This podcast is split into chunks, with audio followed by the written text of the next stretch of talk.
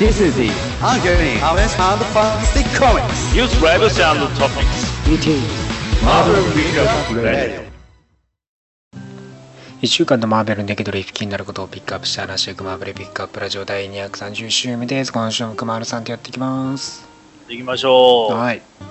もう230ですね。230。もう5月に入って真夏日が来てる異常気象ですよ。そうですね。毎年なんか、やっぱ急に暑くなりますからね。ねほんまに。あのね、もうこれね、なんでしょう。冬、春夏、秋、冬じゃないですかいつも。ね。急にね春と秋ないですよね。そう。めっちゃちっちゃいじゃないですか、春と秋。冬夏が交互に来てる感じですよね。もうそのね、あのーなんでしょう。癒しのタイプがねどんどんなくなってるようなそうそうそう。暑いか寒いかっていそう。腹壊すわ。そらう。ね。皆さんも体調気をつけてください。はい。まあ夏に向けてやっぱスパイダーマンもやってきますからね。ぜひうんそこに向けて、はい、体調万全に挑んでいってください。はい。はいい。や、ほんまにスパイダーマンに関しても、パワフルホームにしても、そうですよ。インターバルめっちゃ短いですからねそう。ですよ。エンドゲームからのインターバルめっちゃ短い。ねあれが春タイムやと思っててください。スパイダーマンも旅行に行ってますから皆さんもねしっかり旅行に行けるように体調整えておいてください。はい。はい。ということで最初のコーナーです。Beginning is Pick Up News。さあ今週のピックアップニュースまずはですねマーベルが新たなスパイダーグエンドシリーズゴーストスパイダーを発表しております。はい。ようやく名前がゴーストスパイダーで、もうそうですねスパイダーグエンゴーストスパイダーとかねやってましたけどもゴーストスパイダーオンリーではい。シリーズやっていきますよと。はい。はい。ライターのシーナン・マグガイアと日本人アーティストのタケシ・ミヤザワ先生によって描かれるグエンがですね、えーまあ、自身のアース65から正史世界、ね、616に移動してきて、まあ、エンパイアステート大学に入学してくるというところですね。まあ勉学にも集中したくて、まあ、他にもスパイダーマンがいるこの正世界にまあ移動したり、まあ、自分の世界に戻ったりっていう風な、えーまあ行き来するような形にはなるみたいですけどもね。はい。まあそんな形ですけど、まあ、結局グエンは、えーまあこう自分の世界とね正世界の間の違いのね洗礼を受けたりまあ、はいおなじみのスパイダーマン系ヴィランと戦わなきゃいけない状態になっちゃうと、まあ、結局のところそういう流れっていうところですよね。はい、でしかもまあこのスパイダーマン系の、まあ、スパイダーマンの歴史に関係している何者かがグエンを監視しているというところでその人物が一体誰なのかそれを知るためにもグエンはスパイダーヒストリーを学ばなければならないというところですね。はい。まあ、ゴーストスパイダーはですね、8月より発売予定となっております。えーそして、マーベルが新たなミニシリーズ、グエンプールストライクスバックを発表しております。はい。はい。えーまたこちらもグエンですね。えーまあ、グエンプール、先日ね、ソロシリーズが終了、ね、えー終わりましたけれども、まあ、新たにミニシリーズ開始というところですね。はい。えーシリーズはライターのリア・ウィリアムズとアーティストのデイビッド・バルデオによって描かれ全5号のミニシリーズになりますよと。えーまあソロシリーズが終了したグエン・プーラですね大好きなコミック世界に忘れられないようにですね、えー何このマーベル・ユニバースに影響を与えようと、はい、するわけです。で最初に狙うのがスパイダーマンのマスクと、はい。はい、正体さらして名を馳せようというところですね。マスク狩りを観光する。最低ですよ。単純に最低ですよ、はい。ヒーロー殺しもいいところですけどね。ヒルズ・グエンプールみたいなことが起こるんちゃいます？そのうちねやりそうですよね。はい。ねまあでそんな感じでね、えーグエンプールがいろいろとマーベル・ユニバースにね影響を及ぼしまあ影響をねまあこうインパクトを与えようと。自分の存在をアピールしようとしていくようなシリーズになっていくとまあ彼女がね本当のスーパーパワーを手に入れられるかも、まあ、焦点になっているというところですねまあ念願かなって本当にスーパーパワーを得られ得られるのか、まあ、そこら辺にも注目して読んでみてくださいはい。えーこちらもですね8月発売開始予定です、えー、そしてマーベルが新たなワンショットシリーズファンタスティック4ヤンシーストリートを発表しております。はい。えーまあ、ファンタスティック4のヤンシーストリートシリーズとしては、えーこれまでね、ウェブ・オブ・ベノムみたいな感じで、まあ、いろいろとワンショットがね、発売されてましたけど、そういう形で、えーこのファンタスティック4もワンショットシリーズを発売していきますよというところですね。はい。で、ファンタスティック4ヤンシーストリート1号はですね、ライターのジェリー・ダガンとアーティストのグレッグ・スモールウッドによって描かれですね、まあ、今ね、ファンタスティック4は、あの、バックスター・ビルディングがね、あの、変な知らんヒーローに買われて、はい。あの、まあヤンシーストリートに移り住んでるんで、まあ、そこでね、はい、彼らが移り住んできたことによる波紋とかね、まあ、そこら辺、まあ、地元でのね、状況を、こう、掘り下げていくというような形ですね。地域密着なストーリーになるはい、そうですね。その地域での話を中心にというところですね。はい。えーまあ、ジャック・カービィとスタンリーが生み出したいくつかのヴィランたちも登場してくるというところなので、はい、ぜひ注目しておいてください。はい。えーファンタスティック4ヤンシーストリートは8月より発売予定です。はいえーそしてマーベルがイベントアブソルートカーネージの単位を発表しております。と。はい。はい。えー、まあ、アブソルートカーネージイベントとして夏、えー8月から開始されるんですけども、まあね、もちろん単位やってきますよと。で、まあ、8月の単位としては、アブソルートカーネージとして、リーサルプロテクター、マイルズ・モラレス、スクリーム、えー、なんだっけ、セパレーション、アングザイ、アングザイアティですね。セパレーション・アングザイアティが発売されますね。で、ベノム、もう17号がタイインですね。えーで、9月が、えーマキシマム・ザ・カー、マえーアブソルート・カーネージ、アベンジャーズ、で、リーサル・プロテクター2号、マイルズ・モラレス2号、スクリーム2号で、シンビオート・スパイダーマン1号。まあ、これが一体何なのかまだわかんないですけどね。シンビオート・スパイダーマンだから、ブラックコスチュームのスパイダーマンが再び登場してくるのかみたいなね、感じもありますし。リーターが来てるわけじゃないかもしれないですね。はい。まあ、あと、アメイジング・スパイダーマンも30号から、えータイインしてきますね。で、10月にゴーストライダー、シンビオブ・ベンジェンス。はい。はいゴーストライダーもタイインしてきて、イモータル・ハルク、まあリーサル・プロテクターズ3号、マイルズ・モラレス3号、スクリーム3号ですね。えーで、まあ、カーネージ、アブソリュート・カーネージ VS デッドプールも3号。で、アメージング・スパイダーマン・ベノムがタイインですね。えーまあ、具体的に、えーまあ、デッドプール VS カーネージを踏襲したアブソリュートカーネージ VS デッドプール、えーが全3号ですね。で、同じく全3号のリーサルプロテクターではアイアンフィストやクローク・ダガー、モービウスらが登場するっぽい感じ、カバー的には。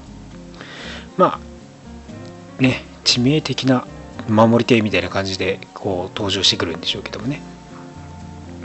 で、スクリーム、まあね、以前ベノムに殺されて死んだはずのスクリームが登場してきて、そのストーリーも掘り下げられていくと。はい。はい、で、ベロムからね、生まれた子孫たち、アゴニ、ラッシャー、ファージ、ライオットが、えーセパレーション・アングザイアティで登場してくると。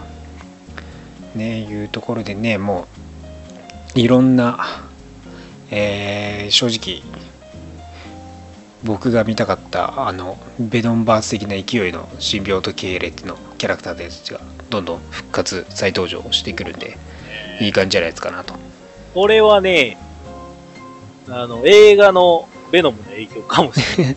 ねまあそのうち多分トキシンとかハイブリッドとかも出てくるじゃないですかねはい。あとスコーンとかもね久々に登場してほしいですねスコーンねそうカーネージの今元でねあの、はい崇拝してる状態で吸収されたりしてるからもうそこら辺もまた出てきても面白いかもしれないですねはい。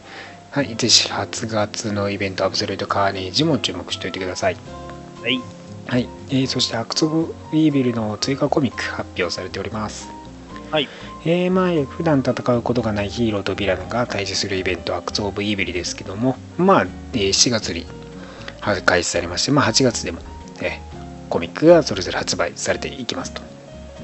で、デッドプールアニュアル1号で、デッドプール VS ナイトメアですね。で、シーハルクアニュアル1号で、シーハルク VS ブルズアイ。ブルズアイがかわいそう。でまあ9月 ,9 月にはゴーストスパイダーアニュアル1号でゴーストスパイダー VS アーケードとか、はい。えームーンナイトアニュアルでムーンナイト VS カーンとか大物すぎない？めっちゃいいな、それ。ム 面白そう。ーンナイトに対するカーンは大物すぎないかって感じ面ですけど白いわ、絶対面ね白い。はい。であとウルヴァリンアニュアルではウルヴァリン VS モーガン・ルフェですねがお対決が描かれていくとまあ、まあありそう。昔あったっぽいですね。ねでもまあ あんまり魔法系のヴィランと対峙するっていう印象が多分ウルヴァリンにはないからこういう感じですよねはいまあそこら辺のねアクツ・オブ・イービルのシリーズも注目しておいてください。はい。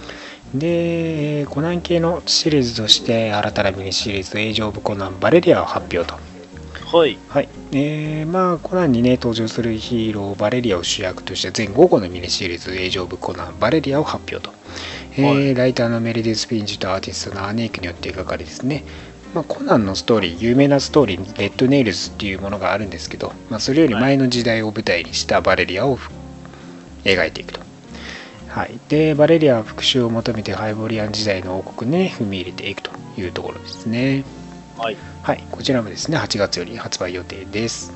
はい。で、コナンのソロシリーズ第3弾、コナンザ・バーバリア・エクソダスを発表と。おはい、こちらのシリーズは、まあえーエスタドリビックによって描かれていくんですけども、まあ、若き日のね、はい、15歳の若き日のコナンの冒険を描いていくと。なんか後編ですね。はい。まだまだ若いコナンはですね、えー故はい故郷キンメリアの凍った丘で食料なし、避難所なし、武器なしの状態で自然と対峙しなければならないと。そこに狼の群れが現れて、彼はどう戦って切り抜けていくのか、はい。描いていくというところですね。えコナン。ー RPG。RPG ですね、まあまあ。ある意味ね、RPG っぽい感じでね、印象ありますね。エルダー・オブ・ドラゴンズみたいな感じで。ねはい、まあ、コナンの世界観もな、まあ似たような感じもあるんでね。はい。ぜひね、こちら、コナンザ・バーバリアン・エクソダス1号、8月よりで発売予定なんで、チェックしておいてください。はい。はいえーそして、マーベルとネットイースがオリジナルのゲームやテレビシリーズを制作するコラボを発表しております。おはいえー以前もね、えーコラボとして、コラボしていたマーベルと中国のネットイースですけども、まあ、5つのマーベルゲームを制作と。で、その他にもテレビシリーズやコミックでのコラボも発表と。まあ、この2つの、えー会社からですね、あの例のソードマスターとかですね、あのエアロもそうだったかなとかのあの中国オリジナルのね、キャラクターがマーベルから生み出されて、今はエージェント・オブ・アトラスでね、はい、はい。いよいよ聖世界の方にも登場してきて、今度ソロシリーズとかも始まっていきますんで、まあ、注目されてるキャラクターたちがね、このネットイースとのコラボで生まれてるんで、まあ、また多分ね、ネットイース自体がスマホゲームとかにね、ソーシャルゲームに力が入れてる企業なので、そういうところでの、まあ、マーベルでのコラボコンテンツが配信されていくような形になる予定ですね。はい。はい。えーまあ、今年中にプロジェクトのリリースがですね、開始される予定となっておりますので、ぜひこちらもチェックしておいてください。はい。はい。で、そして映画アベンジャーズエンドゲームが米国内興行収入歴代2位にはい突破しております。はい。ここに、まあ、2位ですよ。ね。えーまあ、エンアベンジャーズエンドゲームの米国内興行収入が7億8000万ドルを超ええーはい映画アバターを抜いて歴代2位についたと。はい。まあ、1位はね、映画、スター・ウォーズ・フォースの覚醒の9億アメリカ、アメリ3660カ万ドル国。内での、アメリカ国内での1位ははいあれですね。ラオウです。まあ、めちゃくちゃ強いんでね、強いですね。まあ、しょうがない気はするんですけどね、めちゃくみんちゃ強いな見に行きましたもんね、それもね。カウントダウン見に行きましたもんね。ね。まあ、そうですね。まあだから、うーん、現状だと多分、まあ、米国内での1位は獲得できないかもしれないですけど、こう世界興行収入が現在26億ドルをね、突破しているというところで、えーまあ、世界興行収入1位である映画アバターの27億8800万ドルに向けて残り1億7300万ドルとなっていますから、まあ、ここからね、失速を抑えながら、えー興行収入をね、えー成績を伸ばしていければ、はい。まだアバターには手に届く位置にはいるので、ぜひ皆さんも貢献して、いやー、なんか見に行きましょう、ほんまに。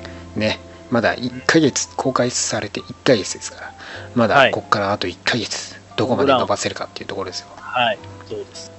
皆さんの力が重要です。はい。はい。ぜひ。特にね、あのー日本はね、あのー、1回のね、劇場のね、お金がね、高い部類の。そうなんですよ。なんで、他の国と比べて高いから、単価が。多分ね、アメリカとかより倍ぐらいね、払ってるんですよ。そうそう、貢献度高いですから。僕らはい。だから余計見に行けば見に行くほど貢献できる。そう、一人の力でも2倍の力を持てる。そうです。い やらしい話ですけど。ほんまにな。いや、でもほんまに買い支えないそうなんと、ですよ。ファン買い支えないとね、いいもんができまあ、ない。やっぱ記録とか作っておくとね、やっぱインパクトありますからね。で、その歴史に残るっていう部分でもありますんで、はいはい歴史に残ればね、今後のシリーズにもつながっていく、いろんな意味でもね、あの新しくね、見始める人とかも増えていくというようなね、状況になりますから、ぜひはい皆さんも貢献できる頑張って見に行ってください。はい。映画アベンジャーズエンドゲームは絶賛公開中です。ございます。はい。ということで、今週のピックアップに以上になります。はい。X2 Monster. さあ、今週のグマの気になるトピックさんなんでしょうか？はい。今週のまとめの方なんですけどもね、はい。あのーやっぱりね、うん。まあ、もう何回ぶり返すか、あれなんですけれども、はい。映画の影響ってやっぱすごいんですよね。はいはい。マーベル映画ってやっぱすごくて、うん。もう本当にマーベル今まで知らんかった人っていうのも、うん。本当にアベンジャーズっていう言葉が一般化してきたりとか、そうですね。ね、あの、アイアンマンかっこいいって、今まで映画すら見てなかった人が見るはい。ようになったりとか、うん。俳優が人気出たりとか、まあそうねい。ろいろ影響を与えることによってですね、やっぱりね、あの、何でもそうですけど、いろんなコンテンツですけど、その、なんでしょう、公式の方も盛り上がるけれども、うん。あの、いろんなところで影響が出てくるんですよね、そういうの。うん。だからね、ちょっとね、あの、最近よく出てるので、調べてたのがあって、はい。あの、関連本ってわかります？関連本っていう言い方をしていいのかわかんないですけども、はい。あの、なんでしょう、その、マーベルであったりとか、アメコミであったりについての、はいはい。えー書籍っていうのが最近ちょっとちょろちょろ出てるんですよ。ああ、結構最近確かに多いですね。そうなんです。僕、まだちょっと変えてないんですけど、いろいろちょっとね、気になってたんで、うん。ちょっとそれを見てたんですね、さっき。はいはいで、えーっと、最近ちょっとちょくちょくよく気気になるのは、テラサ・ホークさんが書いてある、マーベル映画究極批評、批評ああ、アベンジャーズははいかにして世界を征服したのかいはい。うん。っていう本。はい。これは結構ね、これの本のイベントとかもやったはるんですよ。うん。ちらほらうん、うん最近は。やったはって、まあ、アベンジャーズ主体のその映画に関して、えーいいかにこういうふうにその、なんでしょう、えっ、と、えー盛り上がってきたかっていうことと、中の作品に関しての批評であったりとか、うんうんうん。まあいう、のが、この現、この現代社会とかね、そういう時代まあ時代に絡ま、絡めてってところですよね。はい。あと最近出たやつが、えっ、と、これはあの、柳さんとかが関わってはる、うん。アメコミのね、アメコミお仕事おじさんって自分で言うてありますけど、そう。柳さんの関わってはる、えっ、と、はいアメコミヒーローの倫理学。おー。10人のスーパーヒーローによる世界を救う10の方法。はいはいはいはい。はい。これ倫理学の、あのーそういう偉い先生とかと話し合ってる内容みたいな。知的な、えー見方をした現代社会を、えー紐解くようなうん。スーパーヒーローの見方をしてみましょうみたいなうんうん。ものですね。はい。こんなんが出てくる。トラスね単純にもうほんまに、えっ、と、なんでしょう、えっ、と、映画の、まあはいほんまに簡単ですけど、マーベル映画のすべてみたいうんうんうん。ありますね。な。はい。別冊宝島もそのまま、マーベル・シネマティック・ユニバースっていうタイトルで、本そう出してそうますそう。で空想科学も出るじゃないですか、だって。そうそうです。これがね、僕ちょっと買いたい。うん。まあ、これまだ出てないやつ、7月だったかな発売予定ねの本なんですけれども、あの、一時期ね、僕らの世代ってね、ほんまにね、あの、あれなんですよ。子供の頃、読んでるんですよ、必ず。空想科学読本って読んでるんですよ。タコマ読んでる、読んだことある？空想科学はやっぱ読んだことありますよ。あ、ありますか、うん。めっちゃ面白いでしょその面白いですね。じゃあ科学をギャグにできるって面白いそうそうそうそう。そう。ああいう、実際にやったらどうなるかみたいなね。そう、見たことない人、あれかもしれないですけど、その、例えば、ウルトラマンが、あの、手からウルトラ水流っていう水を出すためには、そうそう。どんだけの 水分を体に取り込まないといけないのかみたいなことを、どうやって、みたいな。プールになんか何時間も使って、ぷよぷよになったんと出さなあかんみたいな、と。かを、なんかもう、アホらしく科学で分析してるようなやつだ。はい。でそれをマーベルでやってくれると。そうなんですよね。はい。きっと多分、あれですね、あの、キャプテン、キャプテンアメリカが、あの、縦投げて帰ってくる確率とか出してくれるんでしょうね。物理学に疑問を呈してますからそうね。。完全にあれ物理学的におかしいですか？おかしいってレベルじゃないですけどもね。おかしいって意味じゃないですね。あれは、あれは奇跡というか、奇跡的に毎回戻ってきてますからね。はい。ね。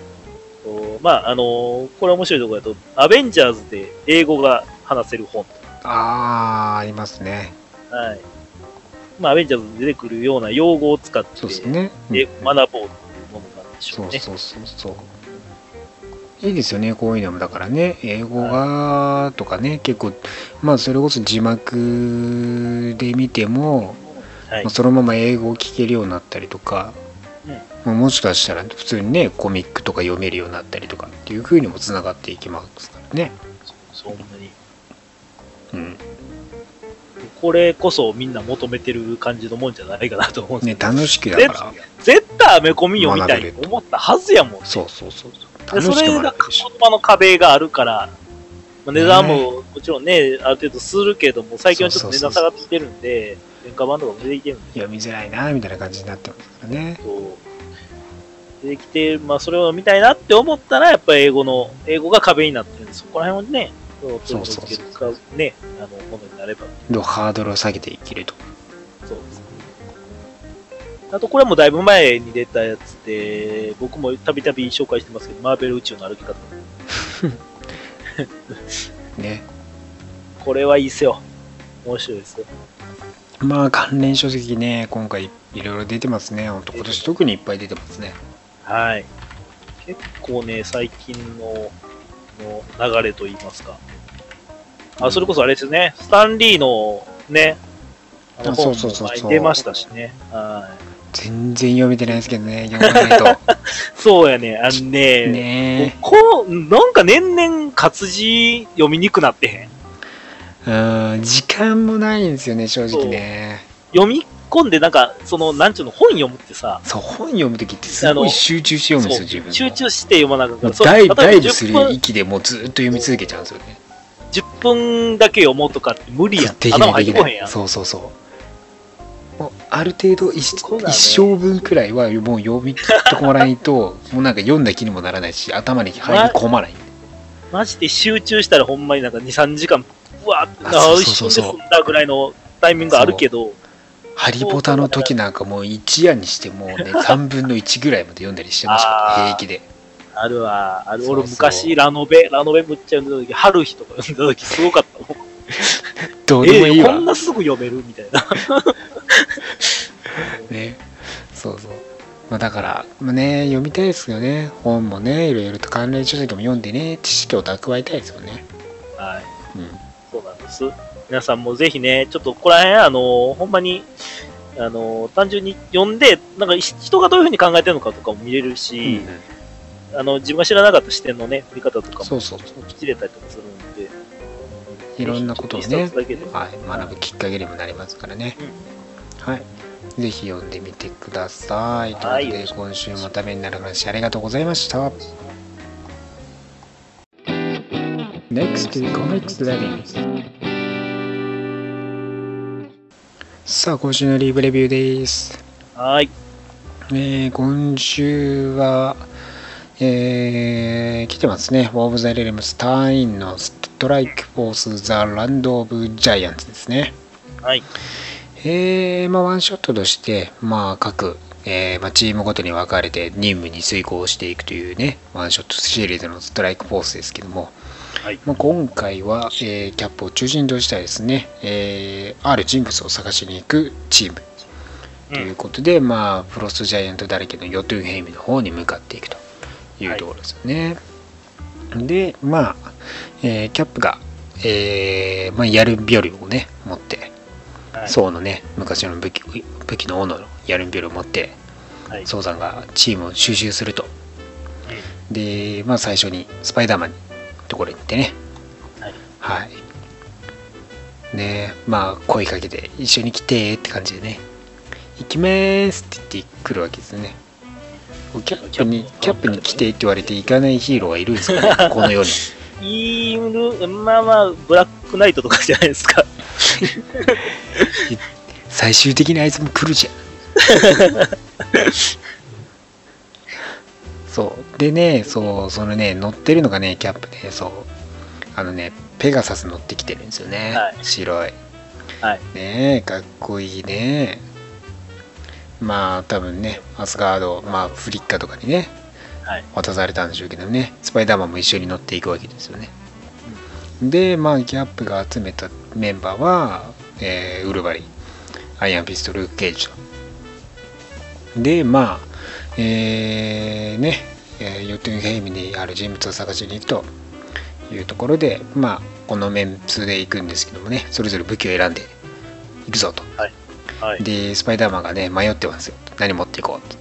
はい。でキャップがねもちろん盾なんてどう？みたいな。有用だよっつってね。あのスパイダーマンをねえーシールド？みたいな感じ。で断りにくいし。いやーシールドはちょっとみたいな。断りにくいし。その裏でローガンはねお前ヘルメットヘルメットかぶっときっつってねあの無理やりかぶせられてますけどもねかわいいですね。ねあのダッサいヘルメットローガンにあのかぶせられてたっていうね。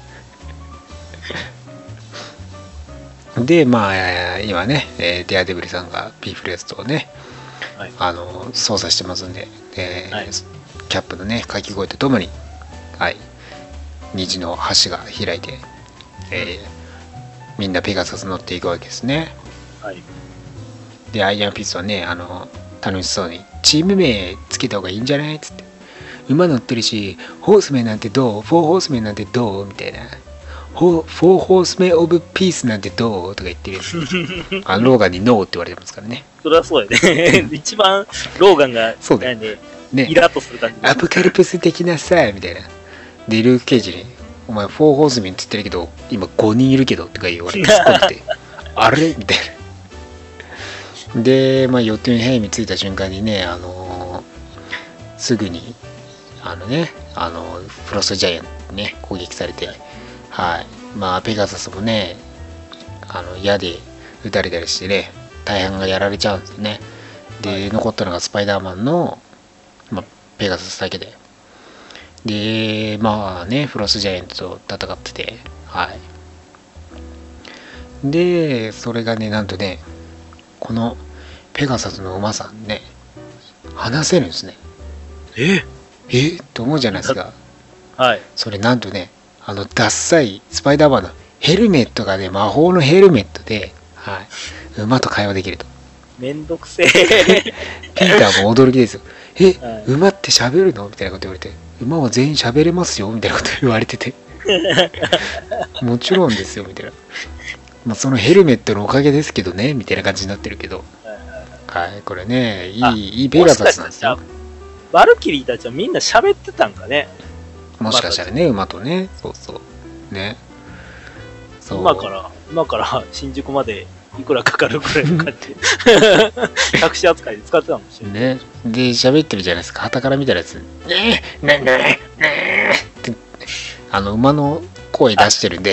馬の声出してる感じだ。そうこいつ大丈夫かみたいな感じで見られてますけど。まあ馬さんとねはい喋ってまあ捜査の元へ行くと。はい。はい。ねボロボロな状態でもフロストジャイアントとか捜査のところに連れて行ってもらってでまあ戦うんですけどね。まあそんな中このペガサスさんも犠牲になってしまって。はい。埋葬してね。はい。帰っていくという感じですね。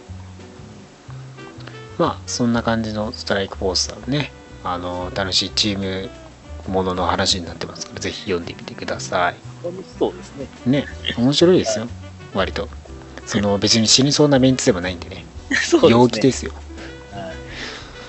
えー、あとはウォーム・ザ・レールムスの退院しております。ベノム14号ですね。お。はい。まあ、えー前回13号でまあねなんか変なマレキスの魔法使いになんか何でもこう叶うことができる石渡されてでまあシンビオートみたいなね今ベノムとはくっついてないんでエディ。うん。シンビオートベノムは単独でね動いてて。でエディはねこの力を使って、まあ、シンビオートベノムみたいなね力を得ると。はい。はい。で魔法で自分で作り出したのになんとね炎が弱点だったと。何をしとんねんって感じ。そうシンビオートの、まあ、いい部分もちゃんとね継承してるけどあの弱点まで継承してしまうと。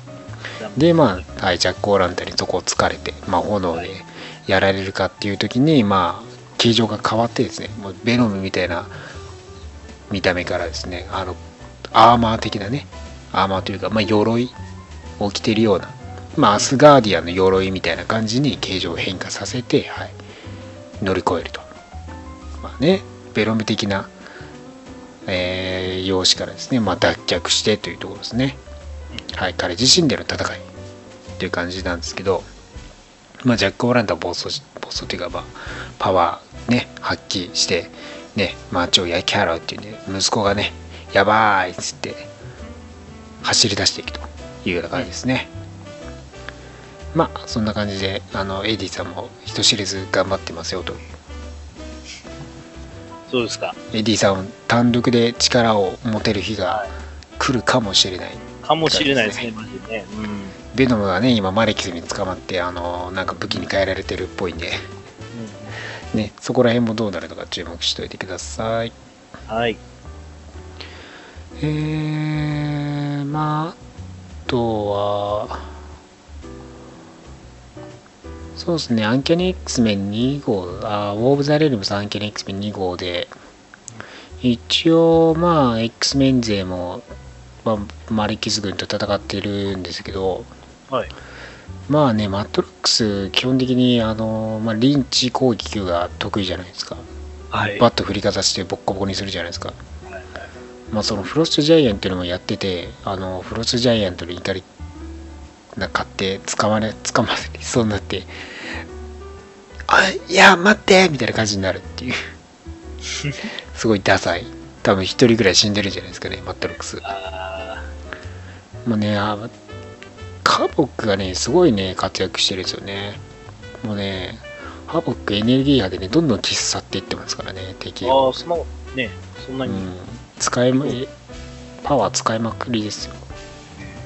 で、一番の注目どころがですね、あの、サイクロプスさんが、まあ、遠距離攻撃をするんですけど、その方法が望遠鏡を介して、フロストジャイアントの頭を撃ち抜くっていう。ああ、収束するんですか？ねえなんかね望遠鏡みたいなの多分覗いてオプティックブラスト打ってあの頭打ち抜いてますからね。そういう使い方できんのって感じ初めて見ましたね。スナイパー用のなんか望遠鏡があるんですかね。その専用のね。そんなことできるんですね。ね。そうここでねホープがねそうフロッシュジャイアント捕まってねあの上下にねあの胴体をね引きちぎられてるんですけどね。え？かと思ったらマットロックスのねあの能力あのコピーしててめっちゃ大量のホープさんいますからね ああ、たくましいな、あの子はな。そう。でそこにねセイバートゥースマレキス側にね寝返ったセイバートゥースさんがあの犬犬コロたちと一緒にですね、はい、襲ってきてますね X メンね。はい。でウルフス・ベインを連れ去っていってねはい。で誘拐されたと思ってねママジックも捕まっちゃってるんですけどね。でそのウルフス・ベインのもとにですねまあね人質的なや感じでねあの息子が出てきちゃうっていうね。はい、ねやられちゃうってね。かわいそうに。まあセイバートゥースもね本当にねヴィラン落ちしてあのしっかりヴィランとして役割を果たしてくれているんで。はい。あのウェポン X シリーズでねあの頑張った甲斐があったんじゃないのかなと。いつもの迷惑なセイバートゥースのままにねこれからも頑張っていただきたいなと。ね。ねヒーロー的なやっぱ役回りは彼には似合わないですからね。はい。そういう号ですね。昔の X メンのあの、ねちょっと帰ってきた感じ。まあまだローガンとあんま対峙してないんですけどね。昔の X メンの雑誌の人気投票みたいなのを最近見たんですよ。はいはいそしたら、ヴィランやのに4位ぐらいに入ってるんですよ、セイバートゥース。ね 人気ですよね はいお面白いやつなんですよ。ねまあウルヴァリンはね今ねなんかインフィニティウォッチでね宇宙の方とかまあウォー・オブ・ザ・レレムスでも別の X メンとは別のところで活躍してますからまあ忙しいんであんまり合わないんでしょうねそうですね。ちょっかいかけれないですね。ねああとね面白かったのがパニッシャー2号あるじゃないですか、はい。まあ、パニッシャーあの前回でねあの囚人たち移送中にねあのマレキス軍に襲われてで囚人たちにあのたあの解放まあ生きながらえさせる代わりにお前ら俺俺と共にモンスターと戦いみたいな流れになったじゃないですかで結局まあねみ皆さん思ってたでしょうけど裏切られるぞと。あの案の定ですね最後ねあの囚人たちの不意をつかれてですねあの銃向けられてやばい状態になってますからね。ね。囚人たちを利用しようとしてるけど、うん危機的状況になってますから多分囚人たち全員死にましたね。やばいですね。3号で終わっちゃうんでねです多分ね全員囚人たち殺されてますね。うん。はい。まあそんな感じでウォーム・ザ・レレムスねいろいろと安易に出てきてるんでぜひねそちらもね。はい読んどいてください。まあ、こういうなはい。こういう環境でいろいろなヒーローがどう活躍してるのかって見れるのが、そうそう面白いですよね。他なんかありますか？まあ、僕はまだそうですね。ここんなもんです。はい。そうニューエージェント・オブ・アートラスもねアメアジア勢かなり大集合してきてるんでぜひこちらも注目しておいてくださいはい。はい。ということで今週のリークレビューは以上になりますはい、ありがとうございます。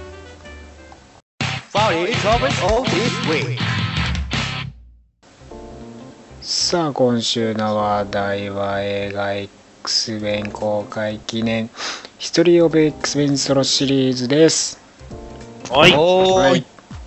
えー、まず先週 X メン最初の3部作をですね話していきましたけども、まあ、2000年からね、はいはいはい公開された X メンシリーズ、えー今年 X メンダークフェニックスで FOX による X メンシリーズ終了するわけですよはい。うん。まあそれに備えてですねまあこの映画の歴史を X メンのね映画の歴史を振り返っていくというところでまあ今回ソロシリーズですねえー、まあウルヴァリン3部作プラスデッドプール2作ですねはい。えー、まあウルヴァリン X メンゼロが、えー初のスピンオフという形でね、えーやるわけですよねあそんなんやんねやと思いました、これね。あでもなんか、なんか、でもなんか雰囲気的に言うと X メンの主役ってなんか俺、ウルヴァリンだと思ってた部分はあるんですよ。そうね、うんはじめ、映画が始まりやとそうなるよね。ねうん。まあだから X メンの最初の3部作終わった後になんかまあ過去編過去のうん。ストーリーをやるみたいな感じでそのウルヴァリンとマグニートもねやる予定っていう話が出てたんですよねうん。でマグニートの方は最終的にはそのファーストクラスファーストジェネレーションの方に落とし込まれてはい。で、まあ、ウルヴァリンは単独でのスピンオフっていう形でのソロシリーズソロ映画になったという流れですよねうんうん。まあ、このウルヴァリン X メンゼロ X メンオリジンズウルヴァリンですけど、まあ、2009年に公開しているとはい。はいはいはい。で、まあ、X メント的には3年ずつごとに公開してきてて、まあ、これでウルヴァリンのね、初のソロっていうところで、まあ、ウルヴァリンの X メンよりも前の期限に迫っていくというところですよね。うん。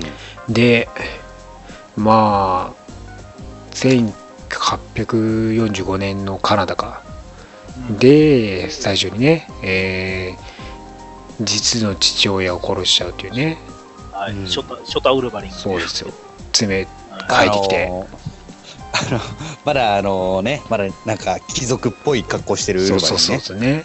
ボーンクローを生やして。父親がね、クズ野郎みたいな。そうそうそう。なんかね野蛮な感じなんですよね。そう。う。ん。そうでそうぶっ刺し逃げて。でクリードが兄のねクリードが一緒にっつってそう一応兄弟設定なんですよねそううなんです。ん。ベクターとねはい。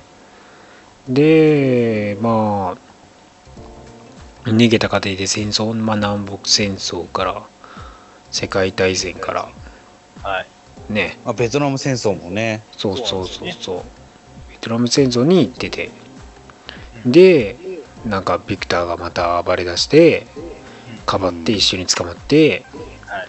銃殺刑。でも死なない。そう。あの、あそこの、終わったら起こせよ、つってる分ね。いいよね。ね。あそこのやりとりはねなかなか面白いですね。であの、その戦争の部分も良くないですか？その、なんか戦争に向かっていってだんだんと年代がいく感じね。あの一つの、戦なんか、うん。うんうんわかる？映像で見る感じの。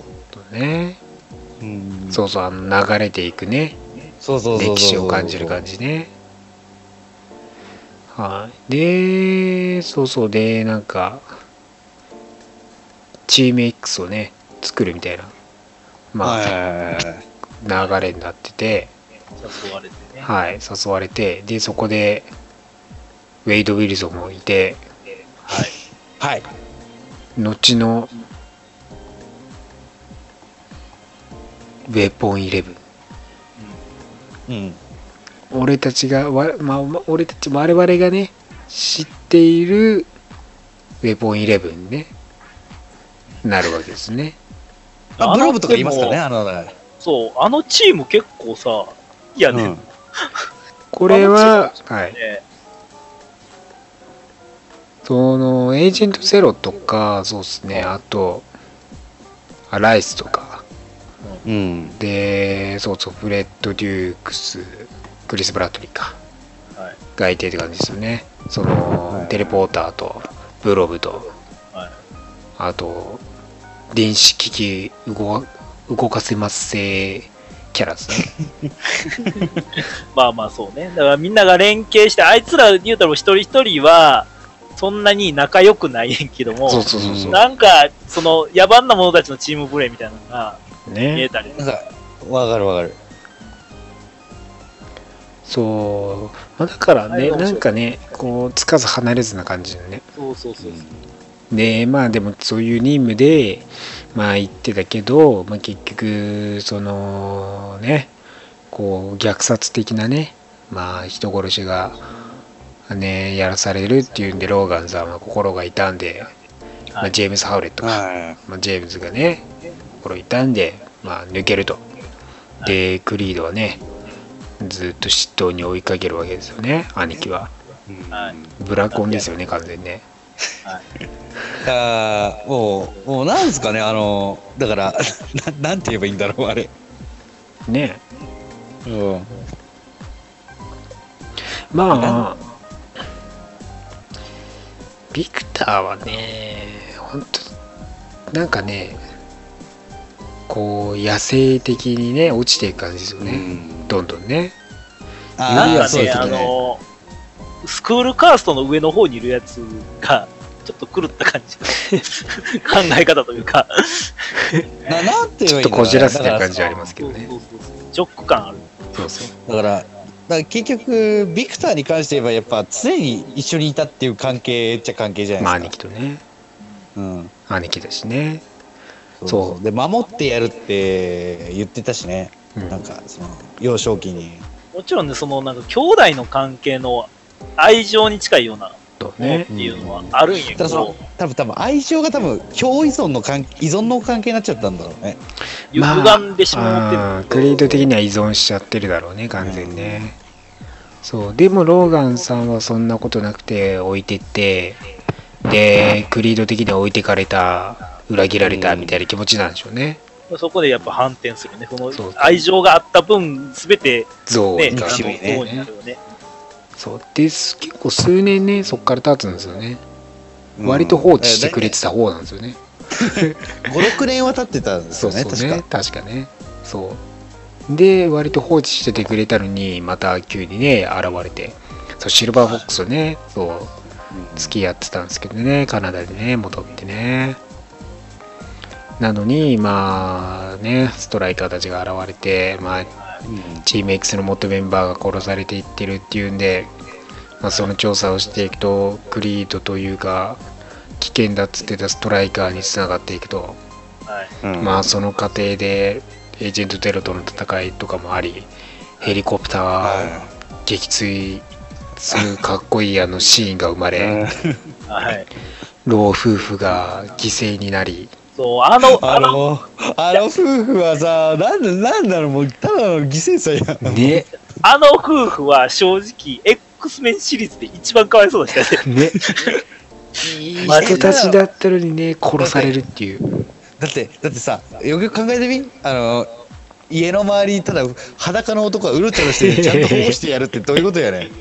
ダッシュしてねそうそうそう。裸でダッシュしてそうアダバンチームに追い込まれてねうんあので記憶なくさせられるっていうのを知って暴走してダッシュで逃げてきたのにかくまったらかくまってかくまってさ、しかもさ、あの、洗面台壊されてて。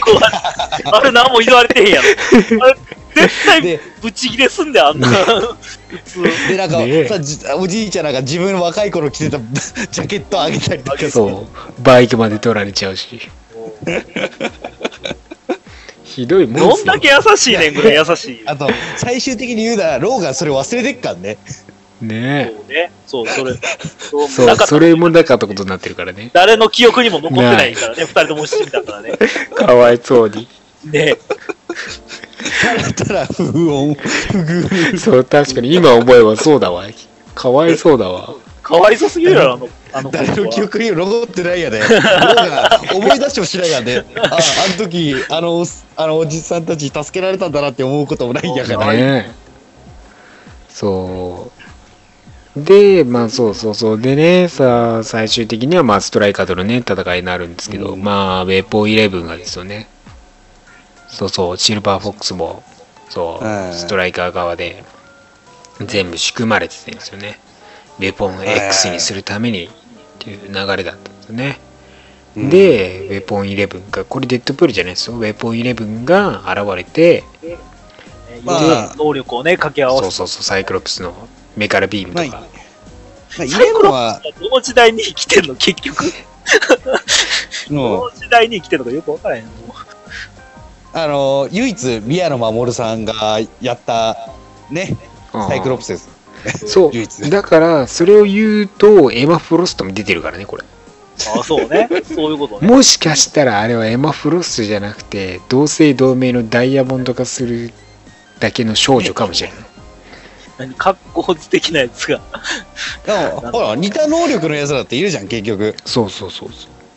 だからあれは、エマ・フロストの、だからもしかしたら子子孫とか、ケイラの妹のエマっていうだけの全然違う女の子かもね。いや、もう、よくわからんけど、まあね。もしかしたらエマケイラとエマはあのファーストクラスのエマ・フロストの娘かもしれない無理がある誰に聞いたらその答えが出るのかわからへんけどね。まあここはねあのファーストクラス自体が時系列を気にしないで作ったっていうのが一番問題点なんで そこはもう仕方がないし言い逃れもできないそれを、前の作品とつなげちゃったことも問題だと思う。まあ、まあしょうがない言うんがないったら、あの、あのね、ガンピットさん出てましたからね。そうそうそうそうはい唯一のガンビット。そうそうガンビット出てましたよねそういえばねはいお助け役でねそう助けガンビットがあったわ、あの、テイラーね、テイラーさんね、俳優の。うん結構声優も平田さんっていうあの、ワンピースの三次役で結構気合の入ったキャストだったんですけどね。ああね、そう。いや、あの、でも仲間になる経緯とかめっちゃ面白かったよね。仲間になるっていうより、なんか、最終的に助けに来てくれたみたいな感じそうね。そうそうそうそう。の流れ良かったり。ガンビットがいいやつだっただけっていう感じになっちゃってますけどね。うん。まあ、そう、記憶、ねアダマンチームの弾丸打ち込むとね、記憶がなくすっていうんで、はい。打ち込まれて最終的にね、記憶なくしちゃってっていうね、X メンにつながるよっていうストーリーで。で、まあ、ウェポンイレブンは、なんか実は生きててみたいな感じで言ってますけど、まあ、そんなことははいどうでもよく。はい。あの未来は何全部、全部消えてしまったからね。まあそんなね間になんかね、うん。こう X メンとの間にまあこのビクターにもなんかね改造とか記憶をなくさせられて野獣化が進みそういろいろあったんですよ。いろいろあってまあ多分実験とかも受けたんじゃないですかね。はい。でまああの X メンでの姿になっていくと。あのー、あそ、ね、あのー、ほら、言ってたじゃん。あの、ローガンで、なんかいろいろあったって。ねいろいろあったんで いや、ねでもね、それ記憶途中で消えてるからいいけど、消えてへんかったら確実ヴィランになった可能性もあるからね。そうそうそうそう あマグニートあのと経緯が似てるから、そこら辺の。うん。でうんも、俺、思うんやけど、あの、ほら、ローガンで、なんか未公開シーンで、セーバートゥースのおもちゃあったやん、子供が持ってて。はいはいはいあれ、どこの会社がおもちゃ化したんやろうね、セーバートゥース。ああよくわからへんけどね。まあ。そこ、ウルヴァリン的にはこの過去現在未来的なストーリー展開映画作られていってる状態で。で、まあ、過去編やってまあ現代、えーうん。X メン3後ファイナルディシジョン後あはい。はい、ウルヴァリン侍になっていく。とはい。まあこれ皆さん大好き日本のね舞台にして、まあ、2013年公開ですよねはい。あであよかったっすよねこれね日本的には日本的には良かった。中盤ちゃんと日までは本でね、そう。中盤まではちゃんとね、あの、エスケープはしましたけど、あの、俺知らなかったんですけど、はい秋葉と上野って近いんですね。あ、秋葉と上野はもともと近いです。あの、普通に歩いて行けます。行けるけどあれあんなに近かったでしたっけ行けるけど、一瞬では行けない。あと、俺初めて知ったんですけど、長崎と東京って車で行けるんですね。1時間か2時間ぐらいで。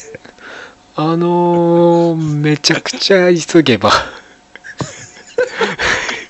でもそこら、アメコミアメコミ世界の日本って異次元なんで、時速なんかで、あのさ、あのさ、あの、行きは新幹線で行ったのに帰りは車っていうね。そうね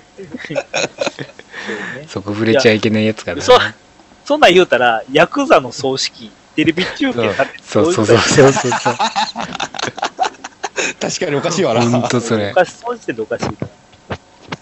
あの、でもやっぱりでも、で、日本の有名な俳優さんたちも出てましたから。うん。まあだからそう、うん。えー、真田さんですよね。真田さんしてましたね。真田さんが結構その、その、なんでしょう、ボンボンの役で、最低野郎やねんけども、の、次の時期そうそうの。ね、あの、吉田ファミリーヤシダファミリーね。うんの存在やねんけど、であろうでどうしたらいいのか。そうそう。まあ、だから、ウルヴァリン自体は、やっぱ日本とのね、関係が、つながりがね、やっぱ、多いキャラクターだったんで。昔助けられた、そうそうそう。まあ、コミック的にもやっぱ、ね、結婚したりしますからね。はい。うん。まあ、あと、亀尾出演で関根麻里さんとか、あのー、隅田ね、新郎さんとか、あの当時、ね、まあ、人気あった小川直也さんとかね、プロレスラーうん。とかも出てましたし。とね。作品もあったりまあ、あの、あのベッド欲しい。あのわかりますカシャカシャカシャカシャーってわかる、わかるわかる。あの、あれね、あの、あのカシャカシャカシャーってなるやつね。あのー、じじいが座ってた、立体起動っていう。わかるわかるわかるあれねる。あれ絶対トニー・スタークが作ったでしょ。あのだかぐらたもうでもそ椅子にもなるし、ベッドにもなるし、みたいな。そうそう自動でね懸垂してそのあいい塩梅になってくれるやつね あんなん今の世界でも無理やで。無理無支えられないでしょうねあれで理。ねうん。え。いや、ヤクザの科学力舐めたらあかんね。いやヤクザじゃなくて産業ですからねで日本の大企業そうだからローガンがまあ昔ね助けまあ大世界大戦時それこそ原爆原爆をね受ける時のまあそこに居合わせて吉田を助けて吉田がね日本の大企業グループになっててでまあ X メンファイナルディシジョンの後ねローガンねジーン殺して昇進のまま、いや引きこもり生活を送っててっていう感じでね。はいはいはい。はい、でまあ吉田が式が近いからっつんで俺言いたいっつって合わすあの会いに行ったんだけど実は罠でっていう流れになってくるんですよね。ユキオがね、スカウトに来ました。そうそう雪をねスカートに。そうそう。で実はみたいな感じでまあうん。周りこといい感じになって。はい。とりあえず寝といて。とりあえず寝てね。とりあえず寝てね、だから、だから、そのね、あの、ジンを吹っ切れたっていうか、ね、まあ、新たにね、守るものを見つけたっていう。ねそう。でそう信玄実はローガンを呼んだのはあのあれあのヒーリングファクトを得るためだった。そうそうそうそう。で自分が助かるためだった。クソ野郎。ローガン毎回そんな感じ。マジで？騙されてウェポン X にされ騙されてヒーリングファクターを取られそうになり。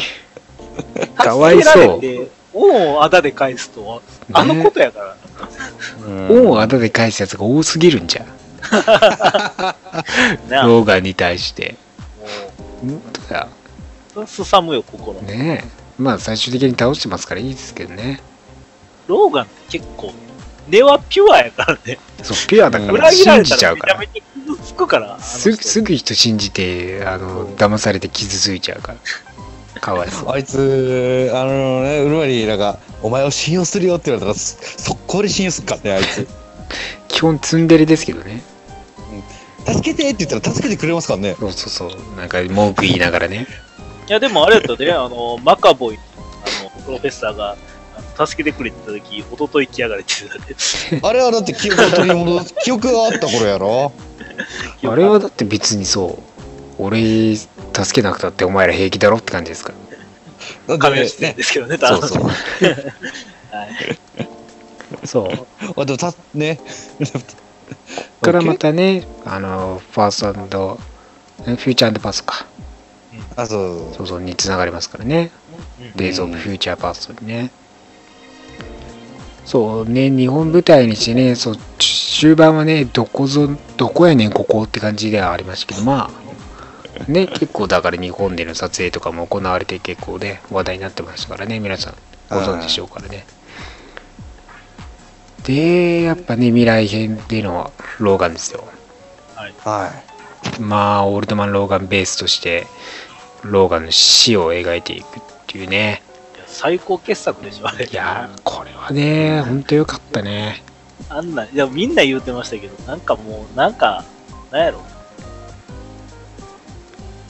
数値で表せへん。だ。から、あのアメコミっていう、やっぱり、その、アメコミ映画っていうブランドを、うんなんか大きく広げたなっていう作品ですよね、やっぱり。アメコミでもこういうことができるんだっていう。うん、物悲しさみたいな。そうね。すごいね、出してくれた。その、話的には、まあ、ミクロ的なんですけど、その、なんていうのかな、その、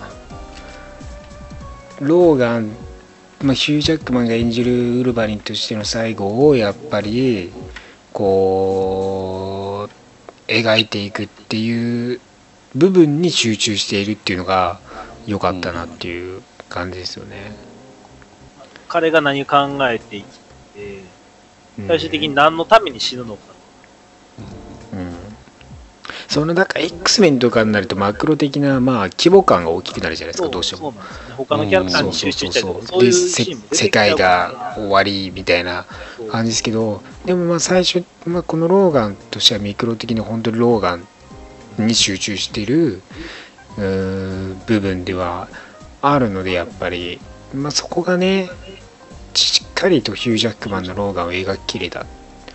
で、うん。そんなに登場人物も多くなくそのなんか3万にはならずにちゃんとねローガンを描いていったっていうところでも良かったんじゃないですかねまあ、ボロボロにもなるしね。ねうん。そうパトリ徐々にその体が、うんそうやね。みんな満身創痍技でしたよ。うん、で、みんな、なんかもう、なんやろ。その、正義とかじゃない、もう、そねの戦う理由が。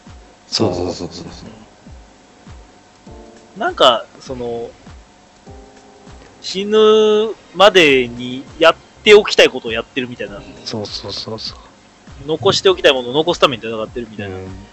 だからもうなんか、その、最初すげえ哀愁がね、ローガンのうん、漂ってたじゃん、やっぱり。ねそれで、うん、だから、なんだろうね、だからそのもう、いろいろあっての、なんかもう、守るものはなんかもう、失ったしたらもう、本当に、もうね、プロフェッサー、まあ、チャールズを、もう見送りたいっていう気持ちしかなかったんだよね、あそこの時は。そうね。まあ、チャールズも引きこもってたのに、うんちゃんとみんなついてきてくれたりとか、えまあ、プロフェッサー自身がアルツハイマーになっちゃってるってーあいうのがの、いや、衝撃あれ、ですよ。あれ衝撃やったよな、マジで。うんあれって予告であんなんやってないよね言ってなかったよね。明確には出してなかったと思いますよ。ねそうそうそうそう。まあ、だからそこでね。変な、なんやろ、サビサビのドームみたいなとこに 入って、だあの、そうそうそうあの、の多分、多分前回だったら能力をね、多少は封じ込められてるっていう。ね。テレパシーがね、届きづらくしてるって感じですからね。暴走したら周り巻き込んで動けなくなるっていうう。そそうそうそう。で、全員殺すっていう。ねそのままね。まあ、だからローランね、ダフネ・キンちゃんもね、可愛いですからね。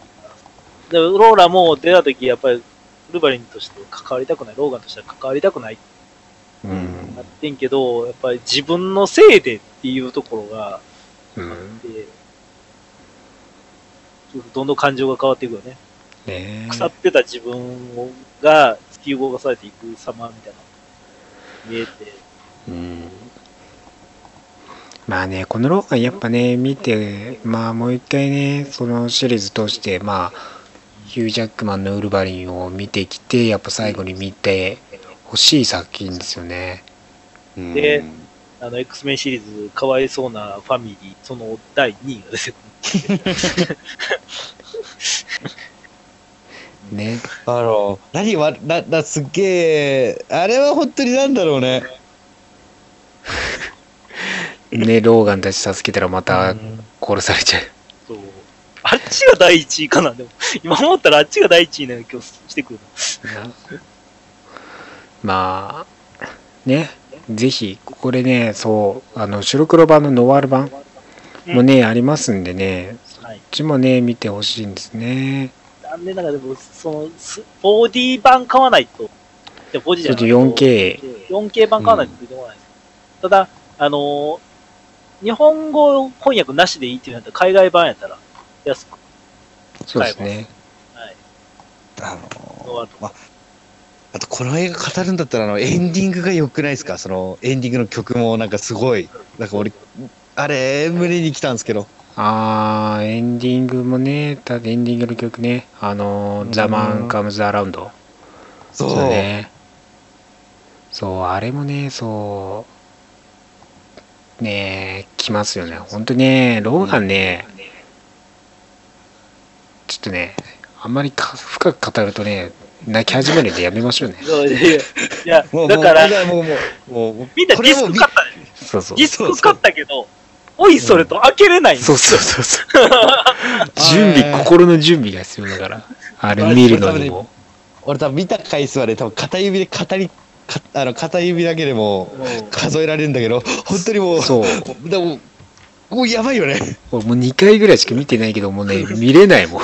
そんな見れない。よねおいそれと本当に。っだからダークフェニックスのよ予習で見るていう。気持ちでは見れない。見れないよね。うん。なんかね。それぐらいこう思いが強い映画の作品ですよね。本当にだから語りたいで語ったらもうデッドプールの時間ないもんね。うんとそう。ね。まあねそれとはもう真逆に位置するやっぱデッドプールですよね。はい。まあねまあだから本当に2016年ですよねデッドプール。だからそう、はいあのーまあ常やるやるっていう感じではあったじゃないですか。で、まあそのテスト映像も収録されててだけどその話がね進まずに、まあ、企画としては頓挫したんじゃないのかみたいなね感じになってたんですよ。俺だから初めなんかゲームかなんかの予告みたいなあ感じで思ってたんですけど、そんなデッドプールの、ね、専用ゲームがね、はい、単独のゲームが出てたんでね。そうそう。で、2012年とかにね、そう、でライアン・レイノルズの声でテスト映像がね、作られてたのが流出したんですよ。そうそうなぜかねなぜか流出されたんですよねそうなんですよオープニングのは端からそうですね落ちて、うんいうところの流れ。そう、あれがそのまま本編にね、使われていくという流れなんですね。そうそうそう。だから、そのテスト映像がなぜか、企画が進まないタイミングで流出して、まあ、肯定的なね、評判が大かなり大きくて、はいで、制作決定して、まあ、公開日もね、設定されてという流れがね、これあったんですよね。うんデッドプールっていう、その本当にコミックの存在が、コミックスのまま出てきてるよね。そうなんですよね。だからだから今までの X メン系統ではないよねやっぱりまあ、そうそうそう、経路は全然違いますけど、でもまあね、これね、デッドプールとして本当にしっかりデッドプールとした作品ではありますよねうん。そうそうまあ、だって普通に話しかけてくるからね、ちゃんとね、こっちね。そうそれがだから違和感なく話しかけてくるっていうのが、そう、デッドプールのあの陽気な感じ、らしさがしっかりと生かされてるっていう感じですよね。あの話す話す言葉自体がもうねあの、うん。吹き替え版も字幕版もクソ汚ねえっていう、ね。うんあのね、この作品でね、何が一番いいかっていうのはね、もう見たかった、コロッサスが見れたとこ。ああ、そうね。うん言うてたね、そう。うんなんかそれ一番感動してたもんあのね。コロ、あれね、見たかったんだよなっていうコロッサス、うんロシアンなまりのね、あのーそのしっかりと喋って、ゴッツゴツのムッキムキのコロッサスさんが、うん。デッドプールに説教垂れて、クソ真面目な。そう、あれね、ほんといい、あれがやっぱコロッサス見たかったんですよね。ねそれやってくれたらね、やっぱ Days of Future Past で世界線が変わってくれたわけですよね。まあ、変わったおかげでなんか鍛えるね鍛える時間が増えたんでしょうねそうそうそうそう。キムキになる時間が増えた。かもしれない。そう。いや、でもあれフル CG ですか？ら、びっくりしますよそうですよ。ね。だから人間体がないですからね。ね人間体っていうか、あの、パワーオフとかね、うんないですから。そう。だからあのななんであいあのコロッサスえあのデッドプールをしつこく X に誘ってたんですかねそれだけ謎なんですよ真面目だからじゃないですかね。構成させたいっていうそうそうそうそう教師心が出てるんですそうそう。委員長タイプって言われてますからね。まああの一応ねその続編で友達って言ってましたからねまあ一応友達にね、はい、認めてるって感じですからね。そうそうそうそうそう。そうだからだからそうあの名前だけ採用でネガソニックティーエイジ・ウォーヘッドがむしろコミックが寄せていくというね。コミックがこっちにねそう映画に寄せていくというね能力とかね、バリバリバリウォーヘッドそのままになってしまったからね、コミックスの。うん。そう見た目全然違ったのに。そう。なんやかんやあって映画そのものそのままになりましたからねあの、俺、俺感動したのは、でもあと、あるだね。あるのばあちゃんがそのままやったね。ああまあ確かにうん。ねえだからねデッドプールとしての作品として面白かったですよねボープも出てきたしね。そうそうそうそうボーブも出てきたねうん。でまあだからあとその後にデッドプール2がデッドプール2去年ですね。まだ1年前ですか。あそうですね。うん。ーあ、もう、もう、でも、あーなんかめちゃくちゃでもこれはなんかすげえ見てるわ。DVD でデッドプール2はまた見やすい作品ですよね。安い。うん。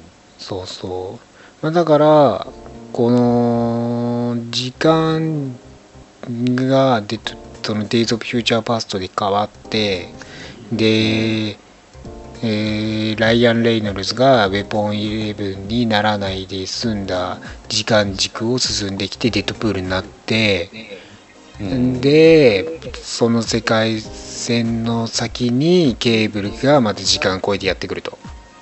はいはいうところですよね。ね。そうそう。でそうケーブルの家族を殺したのが、えーファイヤーフィストうん。ね。ラッセル・コリンズっていうんでまあ彼を抹殺しようとやってくると。で、まあ。デッドプールは何もかも失って何もかもっていうかバネッサを失ってでもうどうでもよくなったんだけどまあ子供を少年をね助けるっていう目標が生まれて、それに向かって頑張るっていう流れですからね。もう一度誰かを助けることをしようと。そうそうそう。あね。まあそんなことよりもあの序盤のあのローガンをバカにしてるシーンがとても好きです私は。え？あの R10 が R15 をパクったからですよね。くそったれウルバリンよもうそあーハードル上げやがってよ とかつって。R 指定版ですからね。俺ちゃんも知るときは知るぞついながら。ね。そうでもですねこれでちゃんと。うん PG12 番が「Once Upon a Dead Pool」として、はい。えー、2本目だとなんだっけ。おとおとぎ話？デッドプールあー2のね。おとぎ話か。デッドそうそうそうそうそうそう。として発売された。配信？配信されてますね。配信です。配信、配信。配信です。配信の。されてるんでまあねお子様にもはい。安全に見れる、はい、お子ようにはなってます。13 13年だからね。PG13 はあれですよ。親の許可があれば見れるっていう。はい。親が召してくれれば別に全然見ても OK ですよっていう流れですからね。はい。ぜひ。まあええんええんかな いいと思いますよ。全然グログロ描写はないですから。しかも新映像も収録されてますからね。はい。はい。それ用にね、ちゃんと。そうネタとかもね含まれてますからね、ないや、でもね、ドミノさん、かっこよくないですか？うんあのーいいよね、あのーさデッドプールが批判してるんですよね。あそこの「うんうんなんか見栄えも悪いし地味じゃない」とかって言いながらめっちゃめっちゃ派手なことしてるし、運はスーパーパワーじゃないね。あのね、なんちゅう、もう、自分の運がいいことが分かってる上での、あの、なんやり方が。がね。いった戦い方みたいなのが、めちゃくちゃかっこいい。運任せでの戦い方がね自然でかっこいいですよね。うん。あそとまあデッドプール2だとやっぱりカメオ出演が豪華すぎません？ちょっと。そう。そうねだからあれ X メン丸々いますからねめそうね。X まるまるいるしあのー ちょっとだけのためにマジで映画の時、じゃ止めて止めてって思ったからね。映画そう、映像止めて止めてってな。ずるいし。あのーなんだろうなあのマットデーモンも出てるやんマットでもあそうそうそうそうテレポートしえまたでもケーブルがテレポートしてきた時にあ、せやせやせやせやせやせや。せやせや。あのー、なんか田舎者みたいな。そうおっさんでいいおっさんねいいかこの世の世界あの世界一の発明はとかっていうそう車奪われてってやつねあんな分からへんやん。分からへん。そうそう。分からへん。ロックの時もかりにかったもうそれだけじゃないですか、でも、あの、ソウ3、あのね、バトルロイヤルにも出てましたし、そうそう。そうただマットデーブなんかやんの？もしかして。カカメオシリーズやるんじゃないですか。今後ね。やるかも。ねで、そう、やっぱ亀先生の最後のあの、大物、バニッシャー役のね、そう X フォースですよ。X フォースでね。だから。ね。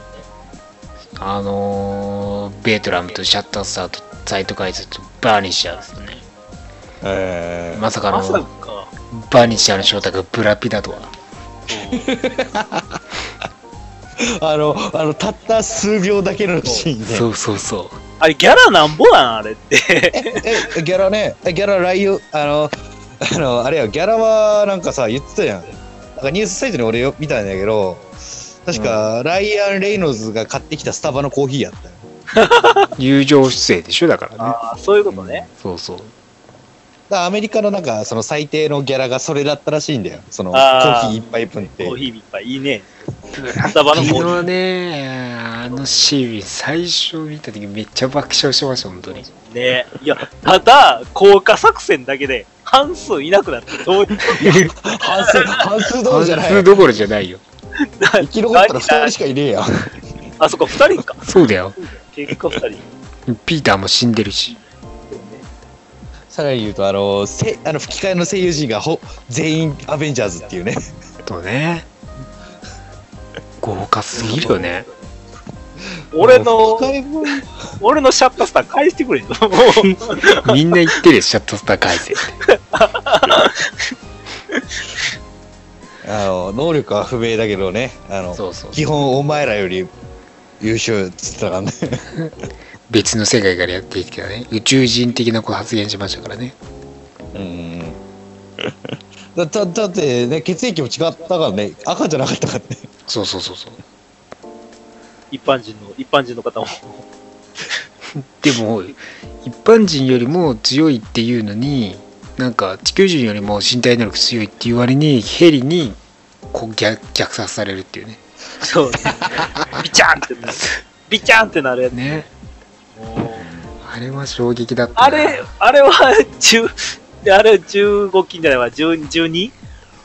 何番で PG PG PG13 BC13 でこうなってたんでしょうかね。そうそうそこら辺もねあのね。ぜひね見比べた方がいいですよ、デッドプリツの時話。はい。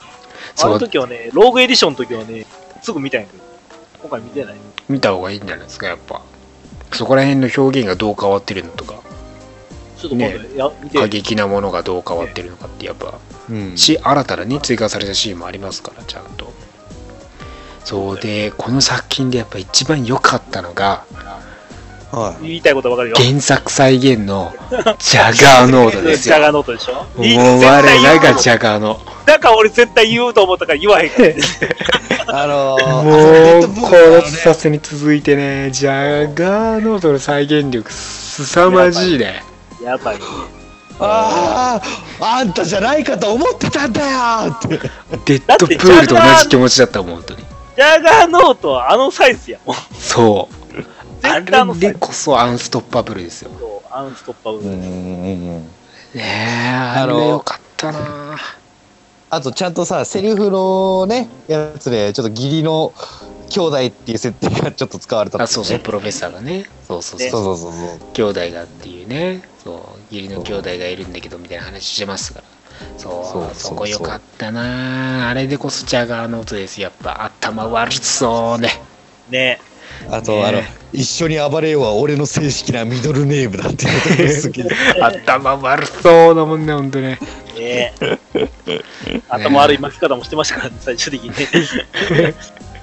ねえケツぶっ刺されてね。うんよかった。ほんとよかったわ。あれ、でもあれ、ロシアの、なんか、よくあるお仕置きらしいですよ。ね。しかもジャガの血んでないで最後プールから出てきてましたからね。ねまた生きてます。ね。はい。そう。ねよかったな。だデッドプール2のデッドプールシリーズ本当面白いですよね。あのね。笑って見れる。まあちょっと過激なねネタとかもありますけど。そうもうデッドプー次ル、次、何やるんすかねっていう感じですけどね、ほんまにね。まあだからデッドプールシリーズは継続してディズニー傘下でもやるみたいな感じのね、あの印象を与えてますけどもう次はストーリーが読めない。まあ、だから、まあでもあれでしょ、ディズニー側としたらお前らは好きにやっていいけど MCU には入れないよっていうことでしょうね。そうそうそうそう混ぜるとややこしなんねん、マジで。みんなもうさ、あの、デッドプールとスパイダーマン一緒に画面に出してほしいみたい言ってるけどさ、正直ややこしだろって。あのね仮面出演ぐらいならいいよ多分スパイダーマンまあまあそんぐらいやったらねそうちょっと1分喋るぐらいやったら許すけど。だからあれだよね。だからあの、あの、なんだろうな、あの、なんか、なんか、たまたまニューヨークに行って、うお、スパイダーマンじゃんみたいな感じで言って、ちょこちょこ会話するぐらい？ねそう。な、あなんだあいつキモって言われてほしい。トムホにね、トムホにちゃんと声だけはトムホにやらせようぜ。うんそうね。ねそうだからぜひねあのライアン・レイノルズが望んでいるヒュージャックマンとの再演をですね実現したらいいと思いますよ、そうね。それはちゃんとやってほしい。だから、ヒュヒュージャックマンは別にウルヴァリンじゃなくていいのよ。多分ヒュージャックマンで登場させられるでしょうねヒュージャックマンはヒュージャックマン役でね、ちょっと出てる。セルフィーとかこれこれで。二人で、はい。はい。あのあ、あれでもいいよ、なんか交渉しててデッドプールがやってきて、出てくれよみたいな感じで言って、ヒュージャックマン、ノーっていうだけでも。それでも、それでデッドプールらしくない？うんまあだからデッドプールね本当ねやりやろうと思ったら何でもできちゃうんでねううん。んまあだからぜひこのままねまあ3作ってほしいですけどまあどうなるかね今後に予定は分かんないですけどね。まあ。うん。ね、このソロシリーズもね、X メン系での魅力の一つでもあるんで、ずね、まあ、デッドプールは本当何の気なしに見て笑える、スーパーデューパースカットもありますから、めちゃめちゃさっき言ってましたけど、ローガン見る頻度、うん。全く逆の、正 逆の存在なんで、正反対。の存在なんで、ね、気軽にも、ゲームしながらでも流してたいぐらいなんで。本当に。あの、っていう、まあ、あの、最後の、あれね、タイムマシーン手に入れて、いろいろ。なかったことにするやつね。ウェポン11とか、あの、あれ、バレッサ助けるのはわかんないけどさ、うん。そうね。緑のとかね、ありますけ じゃどね。じゃあもうなんかみんなさ、それでさ、もう時系列どうなんのみたいな話してるけど、そういうことじゃないそうねんっていうことじゃないからね。あのシーンはそういうことじゃないそう。真剣に考えすぎだから、あれ。あれは、あれは、みなかったことになったんだよっていう。おまけ、おまけ、おまけ、ただのおまけやからね。すべてぶっ壊しますっていうだけだからそうねあのさ、でもさ、あのね、あのちょっと言いたいのは、あのあれのせいでちょっと緑のは叩いていいよっていう風習はちょっとやめようぜ。まあまあまあだからそうそうそうそう別に公式叩いたら俺らは何もやるそうだないよ。そう別にだって普通にグリーンランタン見てますからねね。何回かねそううんうんうん別にうん嫌いとか何にも何の気なしに普通に見てますからねますからね。まあ、まあ、俺はあれは時代が悪かったと思うよ。時代が悪かっただけだよ、きっとあれは。ねまあだからね今後のシリーズ X まあデッドプール自体どうなるとかねうん。まあ皆さんそのシリーズね見てない方いないと思いますけどもねこの機会にぜひ振り返ってみてくださいはい。はーい。ということで今週は以上になりますけども何か言い残したことございますか？そうですね。すねまあ、あの、はいあのまあ、ジョシュ・ブローリンは、あの、サノスを辞めて、ケーブルで MCU 入りするんですかね。それがちょっと、まあジョシュ・ブローリンは一人二役で登場し続けるでしょうね おーどうなるでしょうね。まあ、まあ、まあ、言うなら今後のね、ミュータントキャラクターが MCU 入りするっていうのは楽しみなんで、ぜひやってほしいですね。熊野さんどうですか？そうですね。7月に、また、キャプテンマーベルのブルーレイがあ出ますそうですね。それの予約ももう開始しましたんで、はいはいはいこれもまた、もうだって再来週にはねあれデジタルが配信されますからねそうですうんね。つまり、えーね、あのーエンドゲームもそろそろ、あと1ヶ月、2ヶ月ぐらいもすりゃ DVD 出るから、とりあえず予約します。エンドゲームはまだ出ないですからね。まあ何も言われてないでしょに映画まだ公開中ですからね。俺らのラジオでそれ安易なこと言わないでくれよ。いやいやいや、もう早く、俺は早く家でも決めたいんだよ、エンドゲームを。エンドゲーム決めたい決めたいただ、ただ今出されると、正直うん今興行収入の方に影響するんで、そう。興行収入の方を伸び伸ばしたいんで、今ね。はい。い。はい。ね。ディスク版もね、ぜひ買ってね、見直してください。はい。はーい。はい。ということで、今週は以上です。また来週お会いしましょう。バイバイ。来週も、ラジオの前に、Assim, a celebrar